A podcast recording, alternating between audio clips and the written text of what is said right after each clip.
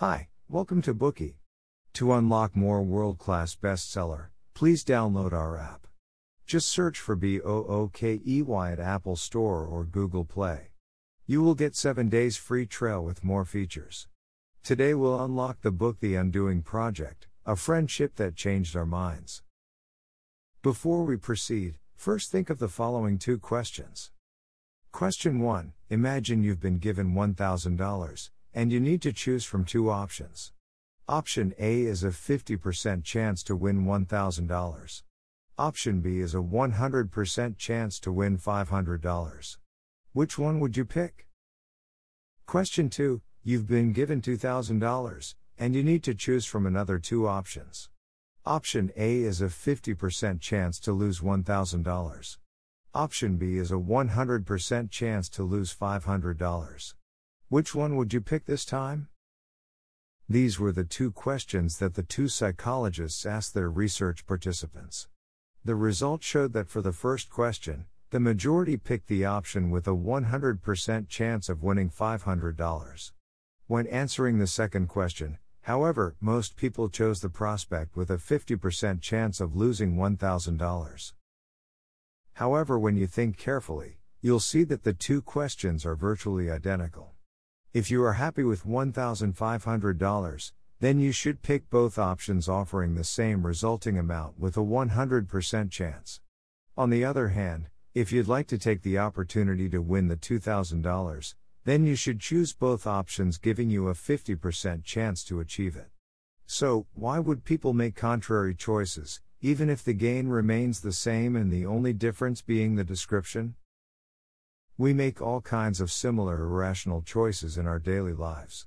What lies behind such behavior and preferences?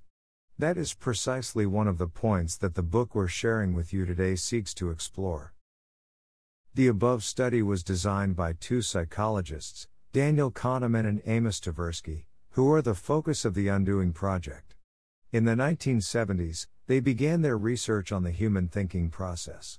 They initiated the scientific understanding of decision making and judgment, which subverted the basic assumptions of the traditional economic theory, and later developed behavioral economics.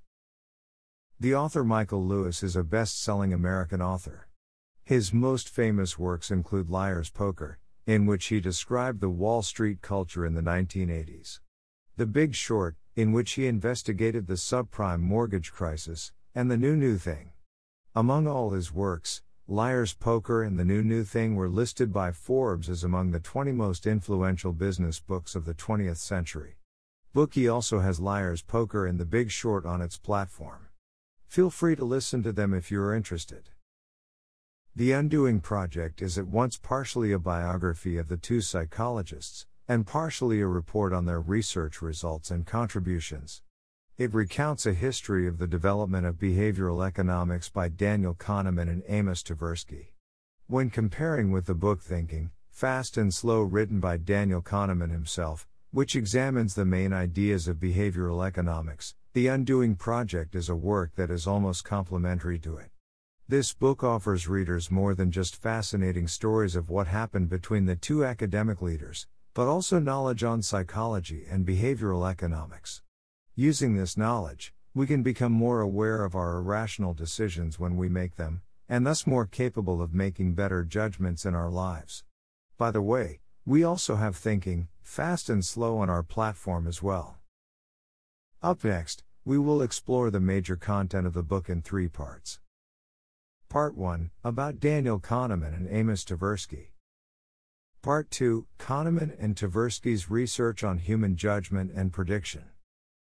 Part 3 Kahneman and Tversky's development of the prospect theory. Let's begin with Kahneman and Tversky's personal stories. Daniel Kahneman is one of the most influential psychologists of our contemporary age, renowned for his combination of psychological and economic research. He was awarded the 2002 Nobel Memorial Prize in Economic Sciences. Amos Tversky was a behavioral scientist, known for his research on decision making. The two of them closely collaborated, having achieved breakthrough developments in research on human decision making and judgment. They were inseparable when working together. It is said that during the entire day except for bedtime, they could usually be found side by side. Tversky's wife Barbara even said, their relationship was more intense than a marriage. Strangely, though the two had very different personalities. It was almost unbelievable that they could get along so well. So, how did the two get along? Kahneman had both serious doubts about himself and the entire human race. This was a result of his childhood experience. When he was about six or seven, the Nazis occupied Paris. As a Jew, Kahneman learned not to trust anyone, as this was a survival necessity. One evening after curfew, while little Kahneman ran by a Nazi German soldier on his way back home, the soldier beckoned him over. According to the German regulation at that time, Jews had to wear a yellow Star of David badge on their outer clothing. Finding that shameful and not wishing to be seen wearing it, Kahneman wore his sweater inside out. To his surprise, the German soldier didn't trouble him. Instead, the soldier picked him up and warmly spoke to him in German. He also showed Kahneman a picture of a boy and even gave him some money. This incident, together with his later experience of fleeing the occupation, always made Kahneman wonder why did so many Jews make the miscalculated decision to stay put when the Nazis were already ravaging many parts of Europe, and they could have had the chance to flee? Why did that German soldier whose duty was to apprehend Jews not see that the boy in his arms was in fact Jewish? Perhaps it was some of these thoughts that later inspired Kahneman to delve into human misbehavior as his research focus. Unlike Kahneman, who is suspicious by nature, Tversky was more courageous and more confident. Although he didn't yet know how to swim when he was 12, he dared to jump into the swimming pool from a 10 meter diving platform when someone challenged him. Luckily, someone saved him from drowning. Later, when the Israeli paratroopers were recruiting for the military, Tversky immediately volunteered. Too thin to qualify, he drank enough water until he gained enough weight.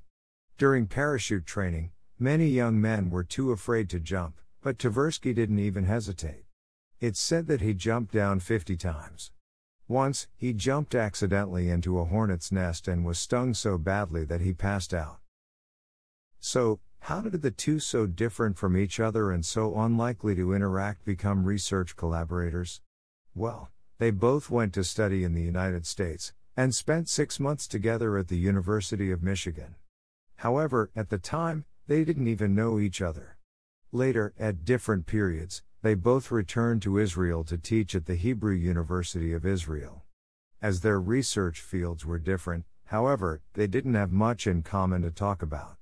Then one day, Kahneman invited Tversky to his seminar on applied psychology. In the seminar, they debated on how people in their process of decision making responded to new information. Tversky argued that decisions made by intuition are often similar to those made through complex calculations.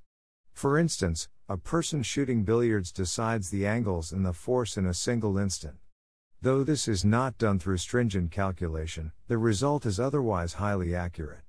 As such, he argued that human beings were intuitively good statisticians. Kahneman, on the other hand, held an opposite opinion. He believed that human intuition was unreliable. This is because, very often, people would make judgments and come to decisions by utilizing trivial information which is not necessarily reliable. During the seminar, they began to argue with one another. Tversky had been good at debating since he was young, and he had seldom lost his previous debates. But this time, he was persuaded by Kahneman's argument and admitted that human intuition is not always correct, sometimes it makes mistakes. After the seminar, Kahneman and Tversky went back to their regular routines, living two different lives, until the fall of 1969, when they gradually became very close friends. You may ask, how could such different people become close friends? In fact, seeing them becoming so close, people around them wondered the same, as they thought that Kahneman and Tversky were heading in opposite directions. But with a closer look, you'll see that there exists a lot in common between Kahneman and Tversky. They were both Eastern European Jews. They were both curious about human behavior under normal conditions. Also, they both wanted to look for simple and powerful truths through scientific research. So, after a period of much interaction and cooperation, they became close friends. In Barbara's words, they were both turned on intellectually more than either had ever been before. It was as if they were both waiting for it. And Kahneman described his feelings for Tversky as such, just to be with him. I never felt that way with anyone else really. You are in love and things. But I was rapt. And that's what it was like. It was truly extraordinary.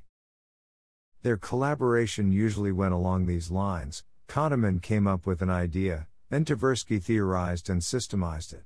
From the 1970s onwards, they co authored multiple research papers and gradually established themselves in the field of psychology. That concludes the first part. We've talked about how the two renowned psychologists Daniel Kahneman and Amos Tversky, though different in personalities, found common research interests, and started to collaborate in psychological research. Today we are just sharing limited Bookey. To unlock more key insights of world class bestseller, please download our app. Just search for B O O K E Y at Apple Store or Google Play. You will get 7 days free trial with more features. Dir hat dieser Podcast gefallen? Dann klicke jetzt auf Abonnieren und empfehle ihn weiter. Bleib immer auf dem Laufenden und folge uns bei Twitter, Instagram und Facebook. Mehr Podcasts findest du auf meinpodcast.de.